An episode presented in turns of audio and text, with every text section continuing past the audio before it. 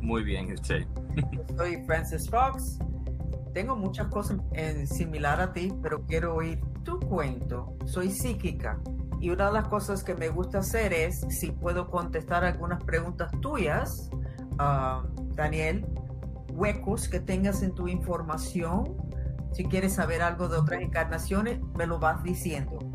Pero empezamos con tu historia que me lo dio por arribita y aparte que lo busqué y aparte que he oído de ti. Cuéntame tu historia, las cosas más extravagantes, más difíciles, lo que te han dejado con más signos de interrogación. Vamos a estar aquí un rato. No tengo problema, terminamos el podcast y seguimos conversando. problema. Eh, bueno, empezamos con yo nací y fui adoptado. Em, y creo que eso ya para cualquier persona adoptada es una puede convertirse en una trauma o un, en un em, unresolved issue, if you will, ¿no? Um, ¿Cuántos días tenías que tus padres que te criaron te escogieron? ¿O cuántos meses? Son mi, mi, mi, familia, mi mamá y mi papá, que yo les digo mami, papi, obvio, ¿no? Eh, mami y papi eh, adoptaron a, a, un niño en el año 1980, ¿no? Eh, y al año y medio reciben una llamada de decir, eh, señora, eh, su hijo, Michael, va a tener un hermano em, de mismo padre, mismo padre, de mismo madre, mismo padre. Wow. Y, lo van a, a, poner a adoptar igual. Y querían ver si ustedes querían al hermanito, ¿no? Para no separar a los niños. Em, no ha nacido todavía. Em, está a como tres meses de nacer pero te queremos dar la oportunidad primero antes de nadie, ¿no? Para no separar a los niños. Y mi mamá enseguida dijo, ¿cuándo lo recibo?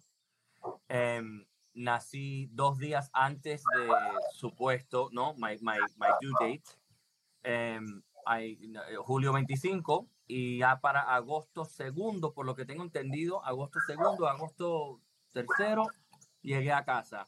Eh, fui nacido en Houston porque mi madre biológica estuvo en, en Texas visitando una hermana por, no sé, X razón, no sé, no sé tanta información.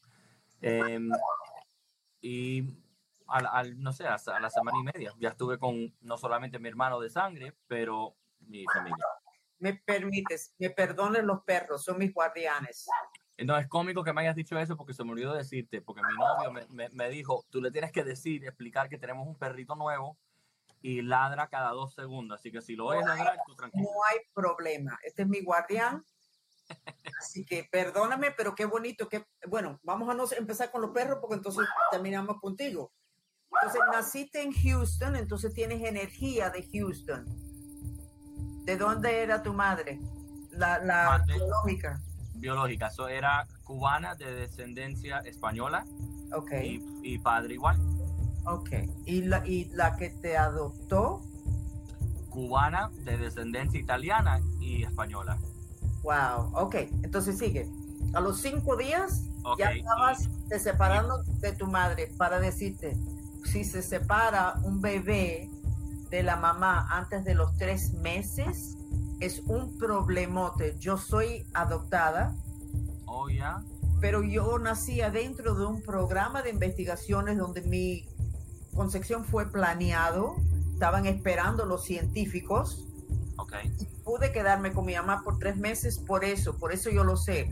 Porque si tú quitas, sepa, el aura de la mamá y el bebé es el mismo aura por tres meses. Si tú separas al bebé, el bebé se queda en un hueco negro. ¿Sound familiar? 100%. y by the way, estar, ser criado con mi hermano, que ya aunque me lleva 18 meses, igual es el mismo trauma, la misma historia, diferente, diferentes circunstancias, ¿no? Porque somos diferentes seres humanos al fin, pero, pero sí, pasó lo mismo. Él nació y a los dos días a mi familia. Por eso, porque en el programa que yo estaba, que era en Alemania, sabían que eso era un problemote. Separar al niño ya, bota ese niño que no vas a poder trabajar con ese niño. Así que lo dejan juntos, lo separan y ya más nunca ves a, a tu mamá biológica. Interesante, tú y tu hermano, y, y, y, seguimos con tu cuento, porque este es, yo quiero saber de ti, ya yo conozco mi historia. Tú y tu hermano son 44 en numerología. Jesús era 33. 44 es súper fuerte, vienen para algo bien importante. Why? ¿Por qué 44? Soy psíquica, me llegó esa información, no lo sé, pero Ah, y alguien que sabe de numerología, que yo no sé numerología, y que te explique qué es, lo, qué es, qué es un 44. Es, es lo máximo en evolución, lo máximo. El problema es que cuando uno es lo máximo en evolución se sufre mucho porque los demás están allá atrás. Mm. ¿Qué te puedo decir? Eh, me identifico mucho con lo que Sí, acabas de decir. sí. Eh, bastante. Eh, para mí, ser adoptado de verdad, empezamos, ¿no? Y, y ya que hemos hablado de ser adoptado, ser adoptado para mí nunca fue, nunca sentí, vamos a decir, eh, o mejor dicho, nunca pude identificar las emociones y las circunstancias y el sufrimi- sufrimiento que yo estaba pasando en mi vida por tantos años, nunca lo identifiqué Lo conectaste. right con ser adoptado, con the abandonment issues with lo que me acabas de decir que nunca nunca me imaginé que eso era a thing, pero ahora que me lo estás diciendo it makes total sense, you know. Es, es Um, un alma y te quitaron tu alma. Sin que preparación. Te dejan así, ¡buah! en la nada. Imagínate, y, me- y- y- y mira que estoy muy agradecido y voy a empezar y terminar y lo voy a decir mil veces probablemente. Em, mi madre y mi padre que me criaron, que son mi madre y mi padre, em, son ángeles, porque de verdad que mi mamá pudo, pu- pu- pudo haber dicho que no, porque tener la responsabilidad de tener otro hijo es, es una responsabilidad que yo todavía no he tenido en mi vida, tener un hijo, ¿no? Em, y saber que los niños adoptados tienen su propio, you know, guerras, que hay que, que hay que estar ahí apoyando a los niños que son adoptados, que no son las mismas guerras que pasan los niños que no son adoptados. Y que mi madre haya dicho que sí, no solamente a uno, al dos. Es increíble. Es, es una señora hay que darle las gracias y hay que amarla, por más difícil que sea y fuerte de carácter que sea. Pero bueno, ya llegaremos a eso.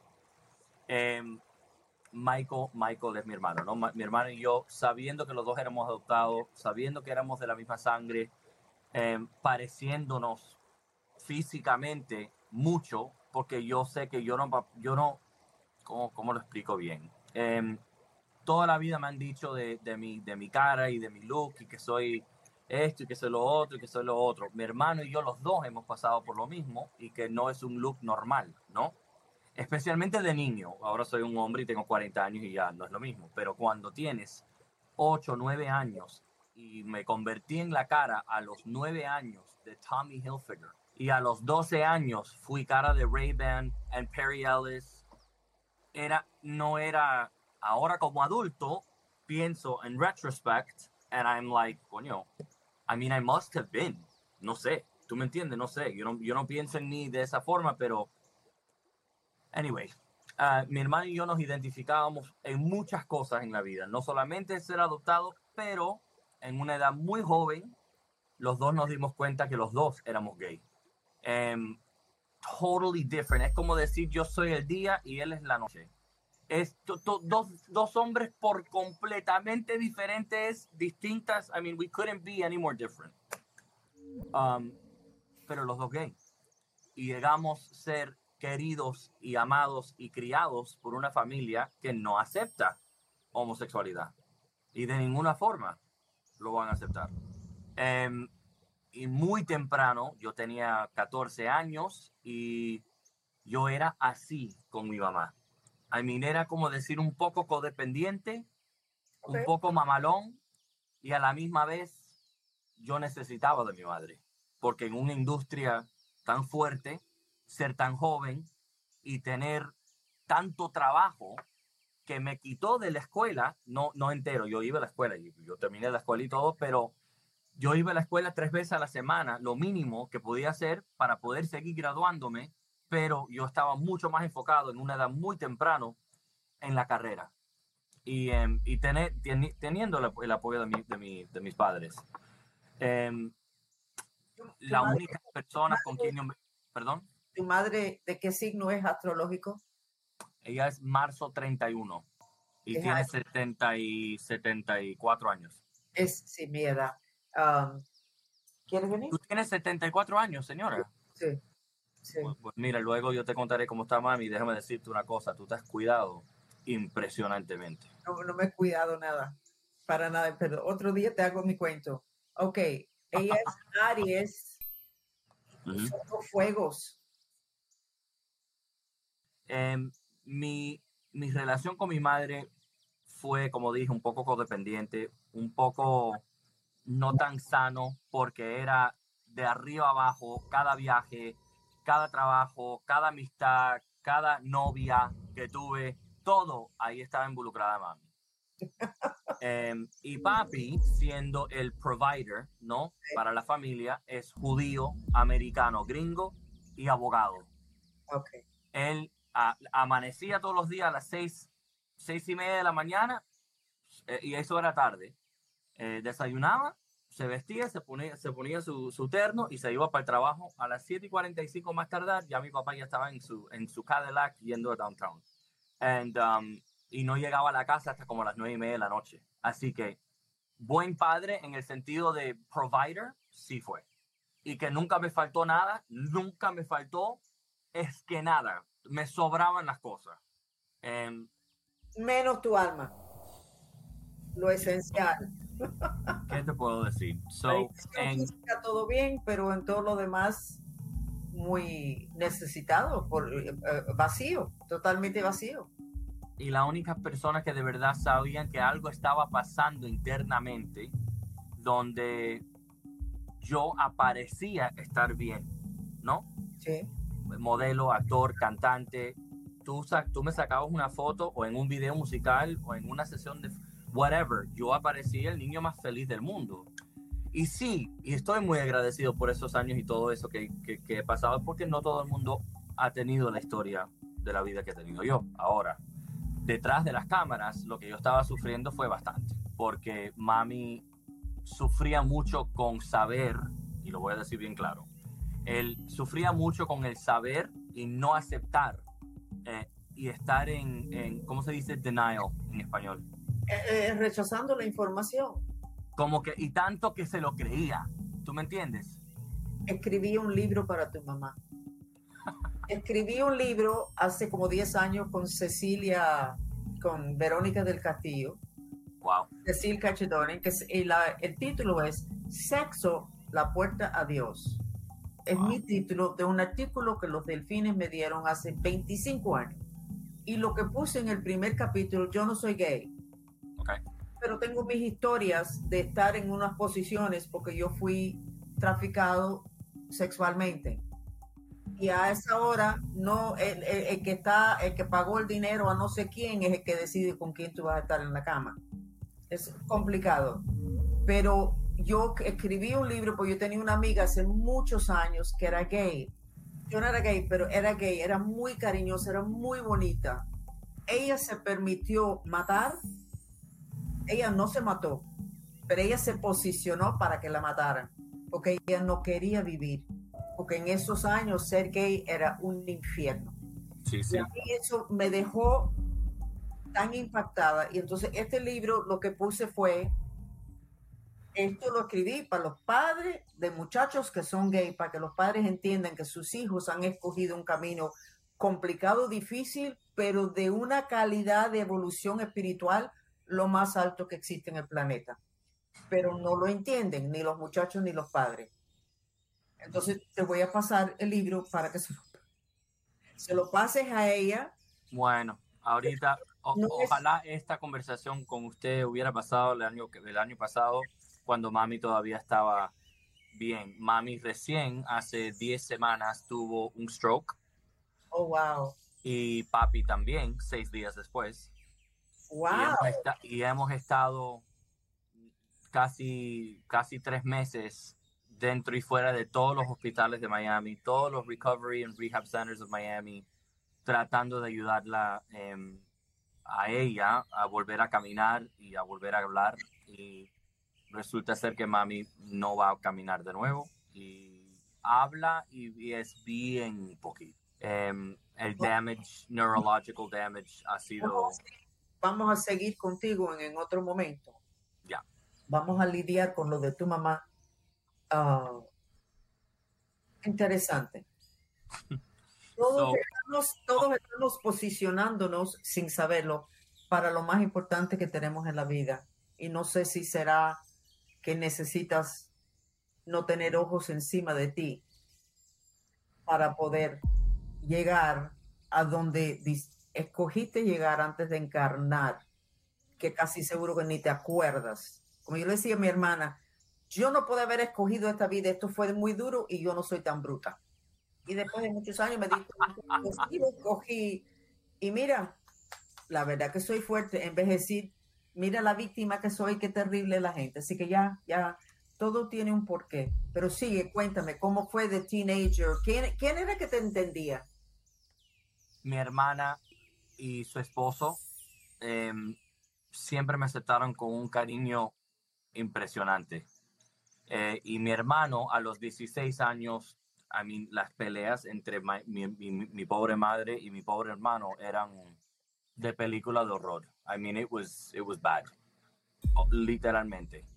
Em, y yo con un año y medio menos de edad, y yo de gira con menudo, yo volvía de una gira de tres meses extrañando a mi familia y yo llegaba a, a ver esta, este horror, literal, era como un horror. También cristales volando de, de un, de un lado del cuarto al otro, sillas volando, no, no, Violencia. película de terror. Y, y lo único que yo quería hacer era irme de nuevo.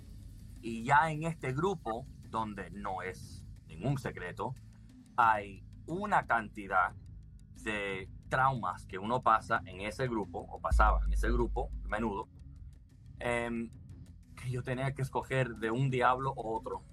O estar en casa donde ya yo sabía que no me iban a aceptar, viendo lo que estaba sufriendo mi hermano, porque Michael, de una, era yo soy gay y si no me lo aceptas, no me importa. Yo, escondido, teniendo la novia, tratando de convencerme que yo podía escoger no ser gay. No, no, no. ¿No? Porque a mí me decían, eh, no es con Dios, esto es contra Dios, vas a ir al infierno, eh, escoge una nueva vida, tú puedes decidir no ser gay, es una decisión. Y yo, siendo un niño y siendo completamente ignorante al tema, traté de creérmelo. Ok, bueno, nada, voy a tratar de entonces escoger una nueva vida. Y lo que estaba haciendo era sufrir y sufrir y sufrir. Y no solamente yo, ya yo estaba haciéndole sufrir a otras chicas que eran unas mujeres espectaculares, todas, las tres, que eran novias mías por años. Las amé de la mejor forma que pude, pero no era de esa, tú me entiendes, no era de la mejor manera que, mucho menos de la manera que merecían ellas. Y más importante, no era de la manera que yo merezco ser amado.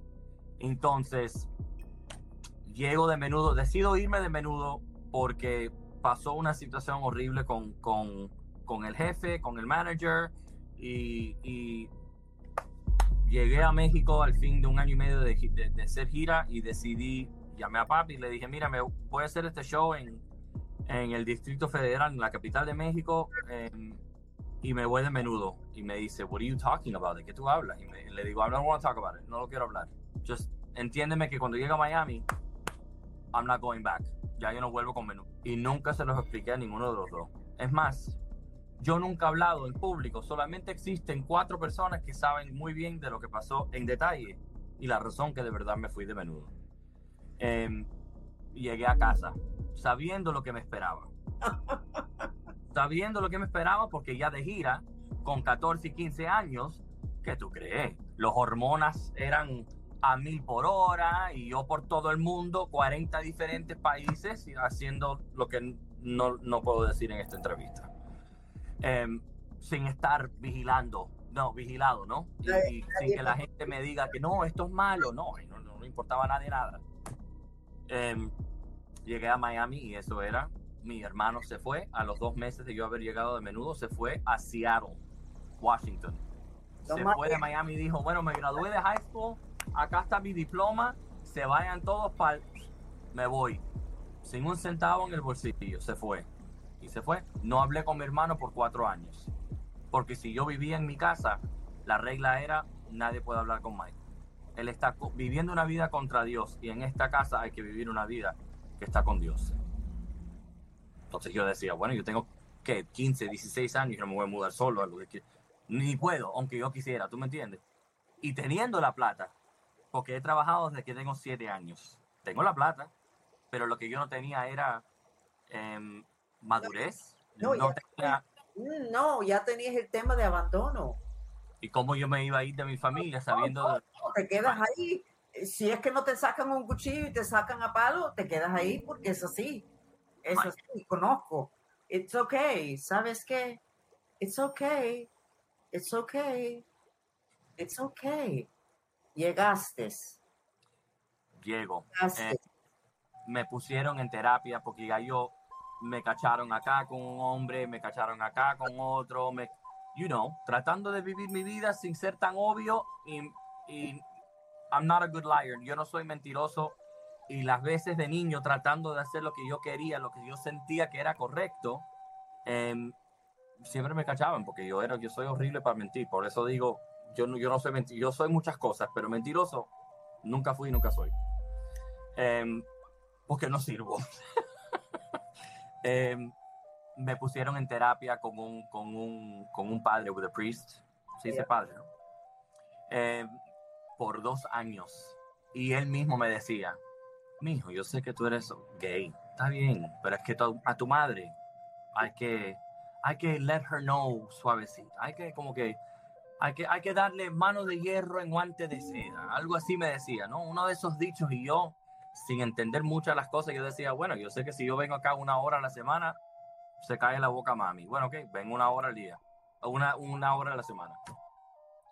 Em, ¿Qué, hiciste a los 22 años? ¿Qué hiciste a los 22 años? O si no quieres hablar de eso, es ok. No, it's crazy that you. no lo puedo creer.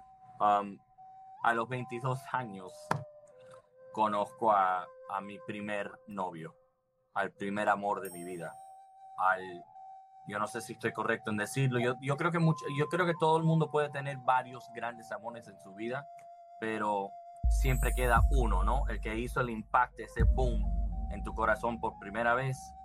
Y el que hizo ese boom es, em, y lo hablamos él y yo públicamente, así que no hay ningún problema que lo menciono. Él se llama Adolfo Aguilar en Perú y es bastante conocido allá. Si no, creo que uno de los hombres más famosos de Perú. Em, y lo conocí mucho antes de que sea famoso así. Em, nos conocimos, yo teniendo 22 y él teniendo 32. Cuando hablaste de él, todo el chakra de la garganta se convirtió en una flor de lotos, de pétalos color blanco y pétalos color rosado. Cuando hablaste de él, tu chakra de la garganta se convirtió en una flor de lotos. Nunca he visto eso. Nunca he visto eso el chakra de la garganta, el tema del chakra de la garganta es la verdad. The truth. ¿Y, ustedes están juntos? No. No, pero seguimos muy amigos. Em, lo amo, lo amo y lo amaré por siempre y él te diría lo mismo y lo dice por todos lados también. Lo quiero mucho y lo quiero em, y lo quiero bien, ¿ah? Eh, nos quedamos juntos casi ocho años estuvimos juntos. Eso es bastante tiempo para la vida que tú llevaste antes. Eso es una estabilidad difícil. ¿Quieres que te diga o saben ustedes cuál fue el karma de ustedes la vida pasada?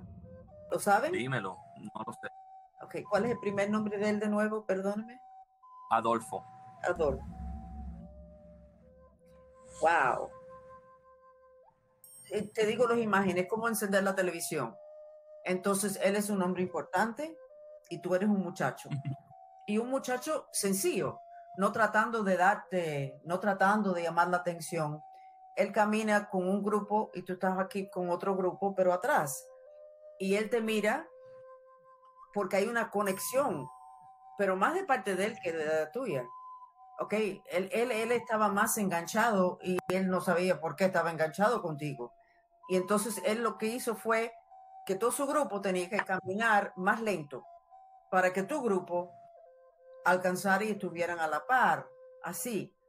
Y él no entendía, él estaba así y le daba hasta dolores en el cuello, porque él estaba así hablando con su gente y tú estabas aquí, y, el, cuello de él quería ser así, va, mirarte a ti. Y él no entendía, no entendía, no entendía. Y el grupo de él llegaron a un punto, como una intersección, puede ser simbólico, y el grupo de él tenía que doblar a la derecha y tu gente tenía que seguir adelante o doblar a la izquierda. No podían los dos ir en la misma dirección porque eran dos intenciones, dos metas distintas para los grupos.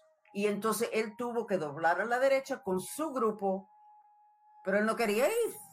Él no quería ir. Y, él, y, lo cogieron por el cuello, le cogieron por los brazos. Tú sabes que cuando cogen a la gente que no quieren cooperar, y cuando te quieren abusar, pero no quieren dejar marcas, te cogen por los codos. Te agarran así por los codos y te llevan. Y así se lo llevaron. Y él se quedó con un trauma de aquí aquí. Él tiene un trauma. wow. Todavía hoy él tiene un trauma. Yo no estoy diciendo que ustedes siguen enamorados, que deben estar juntos. Yo le estoy diciendo una vida que ustedes vivieron en el mismo momento y las circunstancias y las emociones y la conexión. Eso que pasó entre tú y él lo dejó a él tambaleando, las piernas tambaleando. Eh, no, él no sé qué fue lo que pasó en esta encarnación, no, no, no tengo ni idea, pero no terminó bien en esa encarnación, pero no fue cuestión de pelea, fue cuestión del el camino de cada uno y, lo, y el grupo que él tenía alrededor de él, que nunca le hubieran permitido a él que se saliera, se dice en inglés formation, you're in formation, como los pájaros que, que, que vuelan en un, y los aviones, ¿tú me entiendes? No le hubieran permitido que él saliera de su posición en ese grupo. Y con todo el derecho, te cuento. So, a los cinco años de haber estado con él. Em, tu voz cambió. Cualquier músico, como cualquier músico. Em, cambió, ¿lo sabes? Tu voz, está, tu voz está completamente distinto. Completamente distinto. Como te. Mm. Um, I do. I'm just gonna say ¿Tiene sentido lo que te dije? El simbolismo. Es que estoy en shock. Creo que lo que me está pasando es que estoy en shock. Que lo hayas dicho de esa forma y cuando te lo cuento, no lo vas a poder creer. Bueno, usted sí lo va a poder creer. Yo soy el que estoy medio en shock. Em, a los. yo siempre, cuando lo conocí, a los, no sé, a los 21 años. Em, no, oh my God, now that I think about it. A los 22 años fue que yo también empecé a fumar marihuana. Ok. El mismo año que yo lo conocí, pero mucho antes, ¿no? De conocerlo. Eh, no sé, seis meses, siete meses antes de, conocerlo, empiezo a fumar marihuana y a tomar un poco too much, ¿no? No, no, no horrible todavía, pero, pero ya se me estaba pasando la mano, ¿no? Pero lo conozco y a él no le gustaba, lo odiaba, pero él decía, tú eres un, eres un adulto, tú haz lo que tú quieras. Yo, a mí, a mí no me parece. ¿El licor o la marihuana? El, la marihuana. El licor, yo tampoco era muy alcohólico. Yo nunca tomaba mucho. Ahora, cuando tomaba los weekends o en una fiesta, no, no era un vinito. Me emborrachaba horriblemente. Tengo que decir, fuera una vez al mes. Tengo que decirte una cosa. ¿Él es peruano? Sí. es peruano? Montañas.